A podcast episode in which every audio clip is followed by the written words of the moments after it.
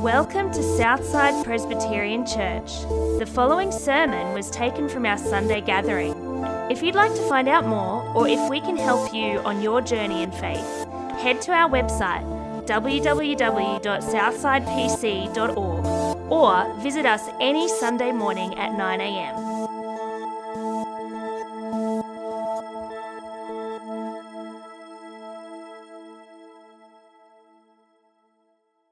Amen. We're going to read the Bible now. Uh, if you do have a Bible there uh, and you are following along, it's Acts chapter 8. It's going to be on the screen as well.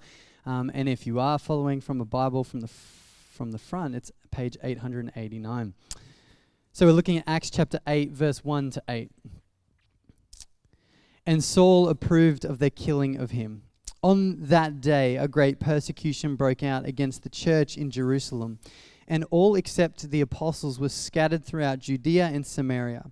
Godly men buried Stephen and mourned deeply for him. But Saul began to destroy the church. Going from house to house, he dragged off both men and women and put them in prison. Those who had been scattered preached the word wherever they went. Philip went down to a city in Samaria and proclaimed the Messiah there. When the crowds heard Philip and saw the signs he performed, they all paid close attention to what he said. For with shrieks, impure spirits came out of many, and many who were paralyzed or lame were healed. So there was great joy in that city. Good morning, everyone. My name's Ryan, and I'm going to be privileged to opening up this passage with us this morning. So before I get started, I'm going to do a few things to get myself sorted. But while I do that, I want you to think about what gets you excited. What's you know one thing that excites you, and just share it with the person next you. I'll be back in a sec.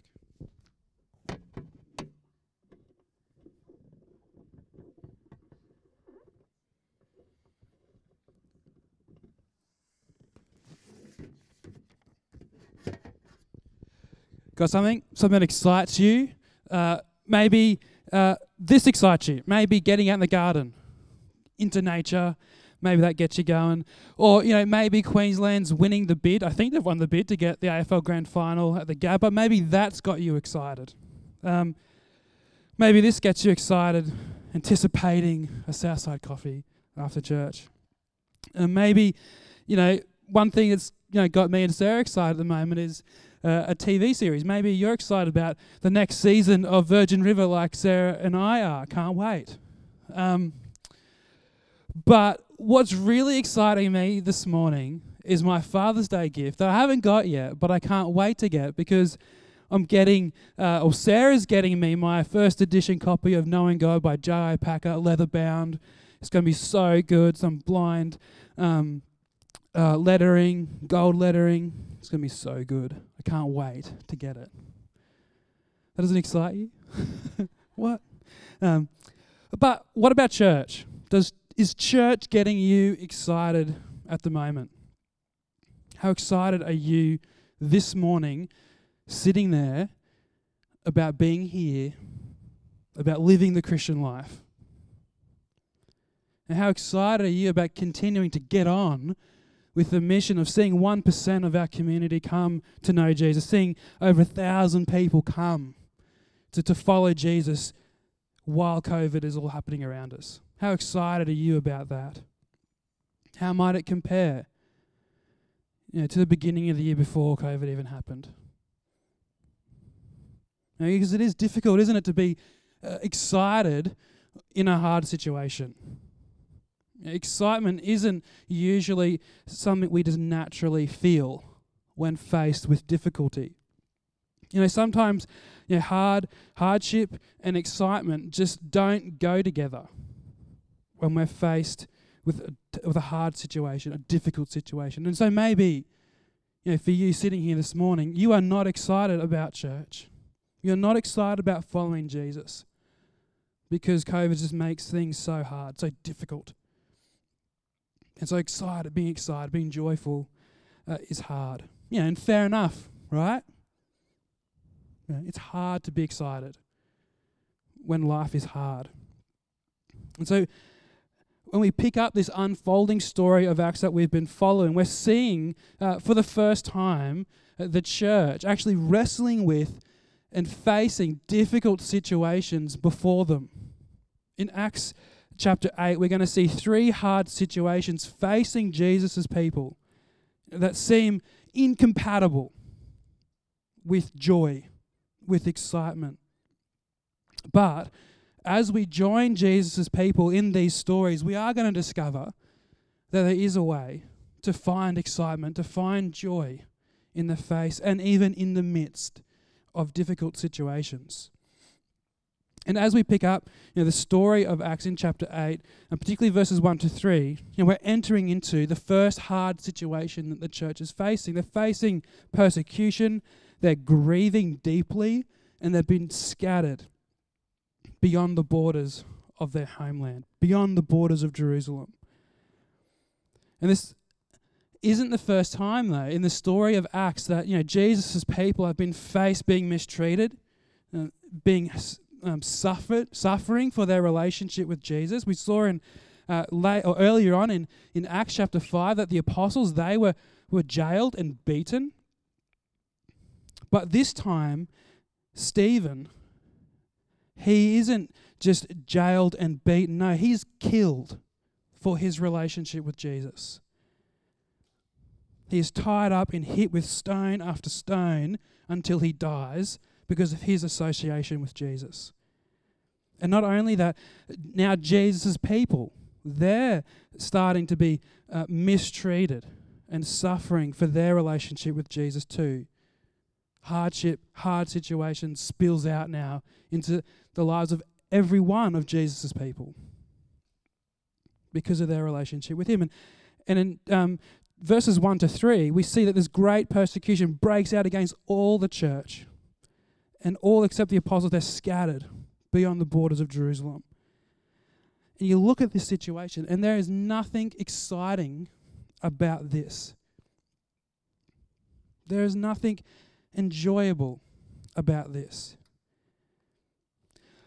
But then why do we get verses in Acts like this in chapter 5, verse 41 after the apostles were jailed and beaten, they left rejoicing because they were counted worthy to be suffering for the name of Jesus.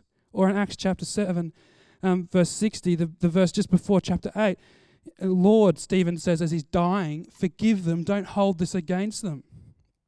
Or in the verses that we're looking at this morning, chapter 8, verse 4, as the church was scattered because of their relationship with Jesus, they continue to, to talk about Jesus.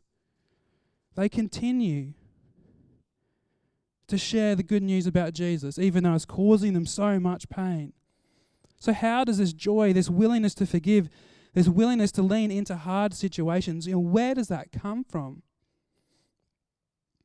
You know, it comes from this awareness that God is bigger than this. It comes from the awareness that Stephen has, that the apostles had, that, that Jesus is standing at the right hand of God. And for Jesus, for Jesus' people, it's the same. It comes from the awareness that they belong to the Jesus who is bigger than this. As Jesus taught them in John chapter 15 and 16, a servant um, is no better than the master. You know, if they persecuted me, Jesus says, they will persecute you. In this world you will have trouble, Jesus says, but take heart, I have overcome the world. Even Jesus himself was aware of this in his own life as, as he faced the, the troubles that you know faced him, particularly the, the horrific events of the cross. The crucifixion was horrible. That was not enjoyable for Jesus. That wasn't exciting for Jesus. And yet, the letter of Hebrews tells us in chapter 12 uh, th- that it, there was joy set before Jesus as he endured the cross. Jesus was aware of what his heavenly Father was doing, that he was bigger than the cross. He was aware that salvation would be provided through the cross. And that excited Jesus. That gave Jesus joy. And so when we're faced with hard situations, how can the deep grief that we feel be mixed with the presence of joy or excitement? And what we see here, it is not because of the events themselves, but it's because of God's presence with his people. And that he's bigger than this. And he's growing his church. And so for us, although we are in a different situation, you know, we have our own hard situation facing us because of COVID.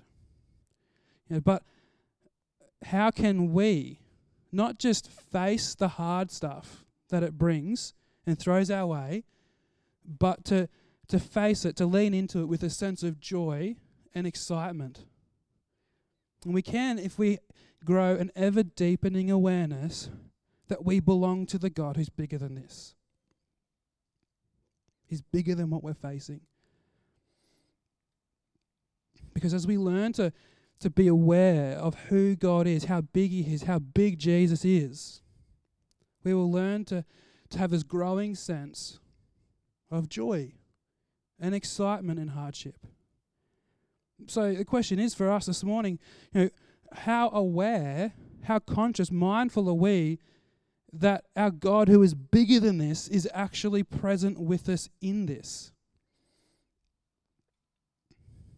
as we sung just before, come and behold our holy God. Because he's bigger than this. And but although God is bigger than this, he's at work around us. We see that it doesn't mean that God wants to work despite us. But as his people, you know, God wants to work in and through us. And so, how is God going to grow his church through us? How does Jesus' Spirit work in us and through us so that the church will grow? And as we kind of push into the answer, we'll actually be pushing into the second hard situation that Jesus' people face. And so we pick up the story in Acts chapter 8, verse 5, where Jesus' people are scattered beyond the borders of Jerusalem. And the focus now kind of narrows in on one of Jesus' people, Philip. In verse 5, it sounds like Philip is heading south. he goes down, but it's actually he's going north. Jerusalem is here, Samaria is up here, and he's heading north to Samaria. And he's going there to proclaim the Messiah, to tell them about Jesus. Of all the places to go, he chooses to go to Samaria. And they've got history. You know, the Jews and the Samaritans, they've got history, you know, a history of being enemies. There's no empathy, you know, only hostility. No love, only hate. And it runs deep. It goes deep. For hundreds of years, they've had this enmity between each other because it goes back to when you know, the Assyrians came in the Old Testament and, and kind of conquered Israel and took a bunch of them back to um, to Assyria, and basically those Jews just assimilated, just kind of took on the Assyrian way of life, and the Jews who were left back in Israel, they hated them for it. They despised them. They considered them unfaithful, defecting half breeds for the Jews, and, and Philip, remember, he is Jewish. You know, the Samaritans are those people that he would struggle to love. If not, they're the people you don't love. And know, and the feelings were, were probably mutual. You know, I was trying to think about, you know, a story to help kind of tell what this might be like. And, you know, the more I thought about it, my mind went to actually this passage that Luke tells us about in his gospel that he wrote, where Jesus goes to the Samaritans and they reject him. And his apostles say, oh, so his disciples say, Lord, can we call down fire from heaven to destroy them? It's like, what? Who says, hey, Lord, we don't like these guys. Can we just call down some fire and just destroy them? Like, that is the line you say when you have enemies. And okay, so obviously Jesus isn't on board with you know calling down fire to destroy these people. But it just goes to show, you know, Philip would have felt this way to the Samaritans at some point in his life, if not for most of his life. And so he goes to them And so this is a hard situation for Philip. Because he's going to a people that he struggles to love. Philip moves towards them in love, telling them about the new life and forgiveness that's offered in Jesus. Remember, he's going there to proclaim the Messiah there. And with Jesus' love at work with, within him, Philip loves the Samaritans by moving towards them, you know, sharing loving words of Jesus and a loving healing touch. And the Samaritans are, told, are hanging off Philip's very words because they can't get enough. And verse 12, yeah, they believe Philip. They believe Jesus, who he is, what he came to do, and they're baptized. They become part, immersed in a relationship with Jesus, immersed into a relationship with Jesus' people. And what do we see in the midst of this situation? Verse 8 great joy is found in the city. Hard situation, great joy.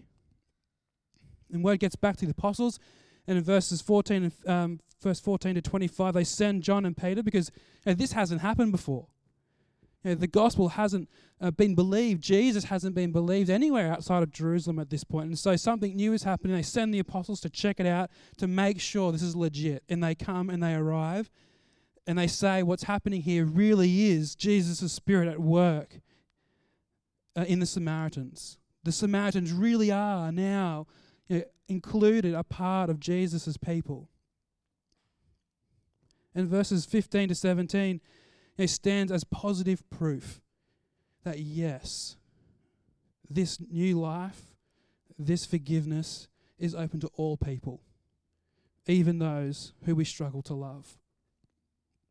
And reading a little further on in Acts, in chapter 9, verse 31, we, we're reminded that, you know, Judea, Galilee, and Samaria, they all enjoyed a time of peace. They enjoyed a time of peace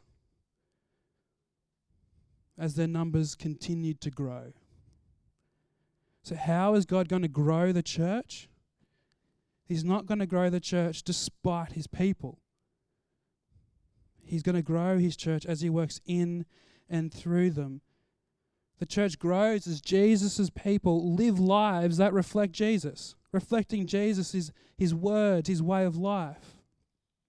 And we see this in the story uh, of, you know, of what Jesus' people look like. They look like a people who do what Jesus taught. We're reminded of this in Matthew chapter 4, where Jesus says, Look, love your enemies because God loves his enemies. Let them, let your enemies bring the good, the best, not the worst out of you. Let them bring out the love that I have loved you with. You know, look around. Anyone can love the lovable. Anyone can be friends to the friendly. But you're not just anyone. You're my people. You belong to me.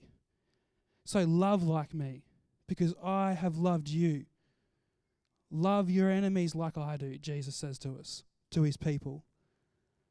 You know, and so Jesus' spirit is at work in his people, loving those who are hard to love. And we see Jesus' spirit also at work through his people. As they extend that same love, the church grows. And what do we continue to see? Those seemingly two um, incompatible things hardship and excitement and joy present. But the story goes on as Jesus has done his work in Samaria through Philip and Peter and John. And, and in verse 25 and 26, Peter and, and John, they go back to Jerusalem. But Philip, he, Jesus continues to move him onwards. He goes south this time down the desert road uh, towards Gaza, which is Samaria is north of Jerusalem and Gaza's south. He's, he heads south. And so the question is kind of what's the next hard situation you know, that Philip will face? So let's follow the story and let's discover this, this third hard situation facing Jesus' people. Because as we pick up in verse 27, Philip's on his way south and he notices an Ethiopian eunuch he notices a man very different from himself. Now, I, I remember at Bible college, you know, I remember meeting a very different man to me. His name is Peter. And, you know, I knew as soon as I looked at him, very different from me.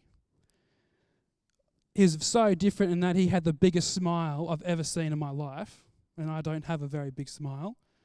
Um, you know, so it made me think, oh, this guy's far more of an optimist than my, you know, pessimism. Peter was different, you know, because he was tall, very tall, and you know, I'm not short, but I'm not tall. Um, but Peter was different in the way he dressed. He dressed way more formally than I did. Peter was different because he was Sudanese, and I'm not. You know, Peter was different because he had black skin and I didn't. Different. Many differences. Meeting Peter, I knew that we were not the same, that he wasn't like me. And my story, you know, with Peter is kind of similar to what we're kind of stepping into now with Philip's story with this Ethiopian eunuch. He's meeting a man very different to himself. And the first thing that Peter, um, sorry, Philip would have noticed is that you know, he isn't Jewish. He's Ethiopian. His physical appearance is different. This guy didn't have olive skin like Peter. Oh, Peter, Philip. Philip. He had black skin. He was Ethiopian. But that wasn't the only physical difference that this man had. He's also a eunuch. He's a castrated man. And you know, so eunuchs, castrated men, they would often hold higher positions uh, in of state. In the ancient Near East, it was a common practice for them to, you know, to hold these higher positions. And this particular eunuch, he is the, you know, the, the chief finance minister you know, for the queen of Ethiopia. And in verse 28, we were told that he's, he's on his way home after going to Jerusalem to worship at the temple. He'd come to Jerusalem to participate in the temple worship of the Jews. But he couldn't have. He could not have participated in the temple worship because eunuchs weren't allowed to. They were excluded. They were excluded from participating in one of the primary ways that God's people express their relationship with God in. This man was excluded from participating in a relationship with God because of his physical condition. Outcast. Excluded. And as a Jewish man, Philip would know this. Philip would know that he might not be my enemy, but he isn't someone to be included. He's different. But notice God's already at work in, in this man's life. He's reading the book of Isaiah. God's at work around Philip. But what happens next won't, won't happen through God working around Philip, but at work in and through Philip. Not despite Philip, but through him. Verse 29, Jesus' Spirit says to Philip, Go up to the chariot, stand near it. But Philip does more than that. He goes up and he, hearing this man reading the book aloud, he, he asks the question, what are, you, what are you reading? Do you understand it? The, the man answers, No, I don't. But how am I meant to if no one explains? And here, Philip, loving like Jesus, he includes and embraces the excluded and the different. He sits beside him. And the, the eunuch asks him, Tell me, who is this man that the prophet is talking about? And Philip begins to tell the eunuch that this man Isaiah is talking about is Jesus. Jesus is this man who died the humiliating and excruciating death nailed to the cross, dealing with the consequences of sin so that people could be brought back into a relationship with God. You know, I wonder though if Philip and the eunuch ever got to Isaiah 56, verses 3 to 5, where God says to eunuchs, I will include you. Where he says, I will give you within my temple and within its walls a memorial or a name better than sons and daughters. I'll give you an everlasting name, enduring forever. In other words, Jesus came to die for you, Ethiopian eunuch, to bring you into a loving relationship with God. He doesn't exclude you. Either way, this is exactly what the eunuch experiences in verses 36 to 40. He believes and he is baptized and he is immersed into a relationship with Jesus. And again, what do we notice in this hard situation? The eunuch goes rejoicing. Here's the third hard situation where it might seem incompatible with excitement and joy, but here they are together as God continues to grow his church, as his people include the outcast and the different. And so, now as we think about and continue to face the hard situation we find ourselves in, we will continue to face the hardship, the, the discomfort, the difficulty of loving those we struggle to love and including those who are different to us.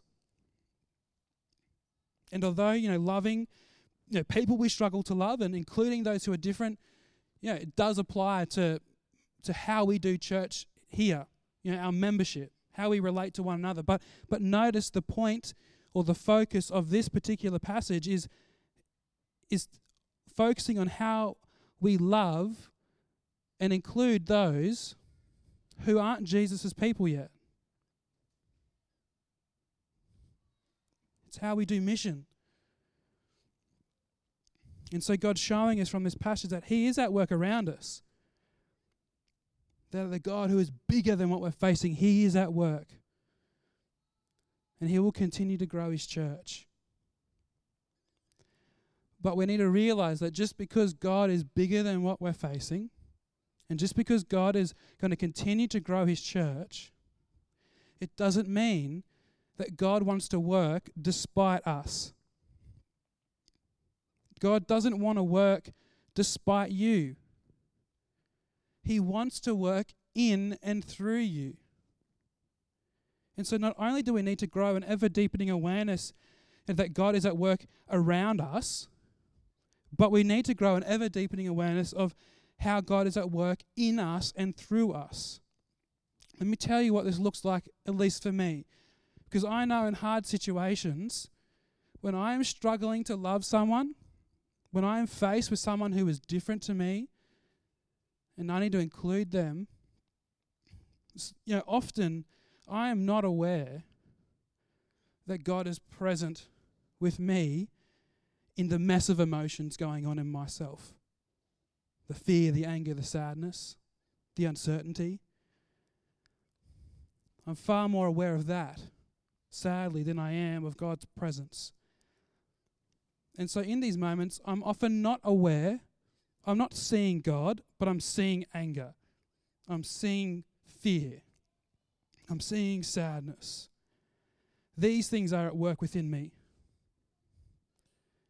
And so in that moment, if I'm not aware of who God is, that He's present with me, He's at work within me, how am I supposed to love like Him? These moments, you know, for me need to become cues, reminders that God is present with me in whatever I'm feeling, whatever, however I'm struggling to love and to include. And that in that moment, a cue to remind me afresh that I belong to the God who loved me when I was his enemy, who included me when I was different. And it cost him deeply. And immersed in his love, now I get the privilege, the joy of showing that to those who are hard for me to love who are different to me and hard to include.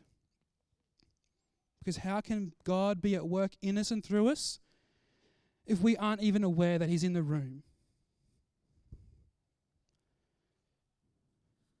Because as we let Jesus' Spirit do His work in us and through us, what's happening in that moment is that we're actually becoming like Jesus.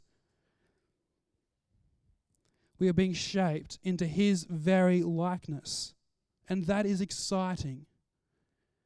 when the people in our life get a taste, a glimpse of that this is who Jesus is because he's at work in us and through us. Jesus is on display in these moments. And so we are going to face hard people, people who are hard to love. We are going to face, you know, different people, diff- people with different ethnicity, different cultures, different sexual orientation, you know, different physical and mental capacities, different families, different ages, different relationships, different occupations, different religious backgrounds, different you know, character and personalities. And God's bringing these people into our life, into your life, so that they might get a taste and a glimpse of who Jesus is. So, who, who has God placed in your life that you are finding hard to love at the moment? Who has God placed in your life, you know, that's different to you and you are finding very hard to include? You know, if there's someone that you know, is, is kind of invaded your mind right now, re- respect this moment for what it is as, as God inviting you to do something.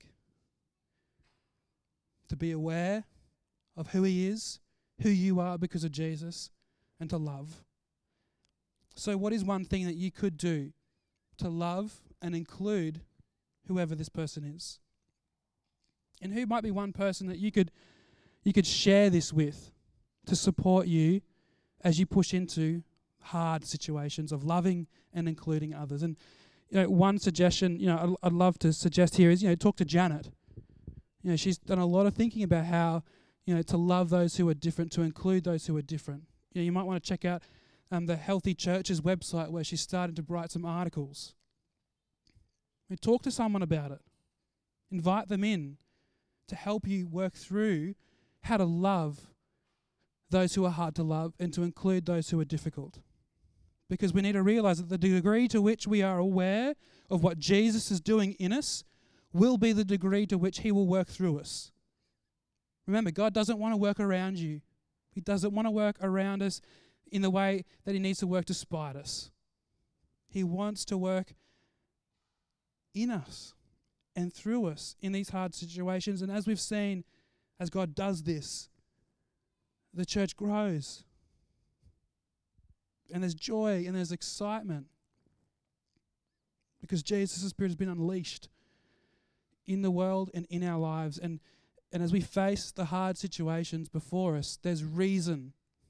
There's reason for joy and there's reason for excitement because He's at work. Let me pray. Heavenly Father, thank you that you have unleashed your spirit in the world around us and you're at work. But thank you that you have unleashed your spirit within us and you're at work through us. Please grow in us an ever deepening awareness that you're here and you're present and you, that you want to work through us. Help us to love those we struggle to love. Help us to include those that we struggle to include, that who are different display the beauty and the glory of Jesus in this way through our lives.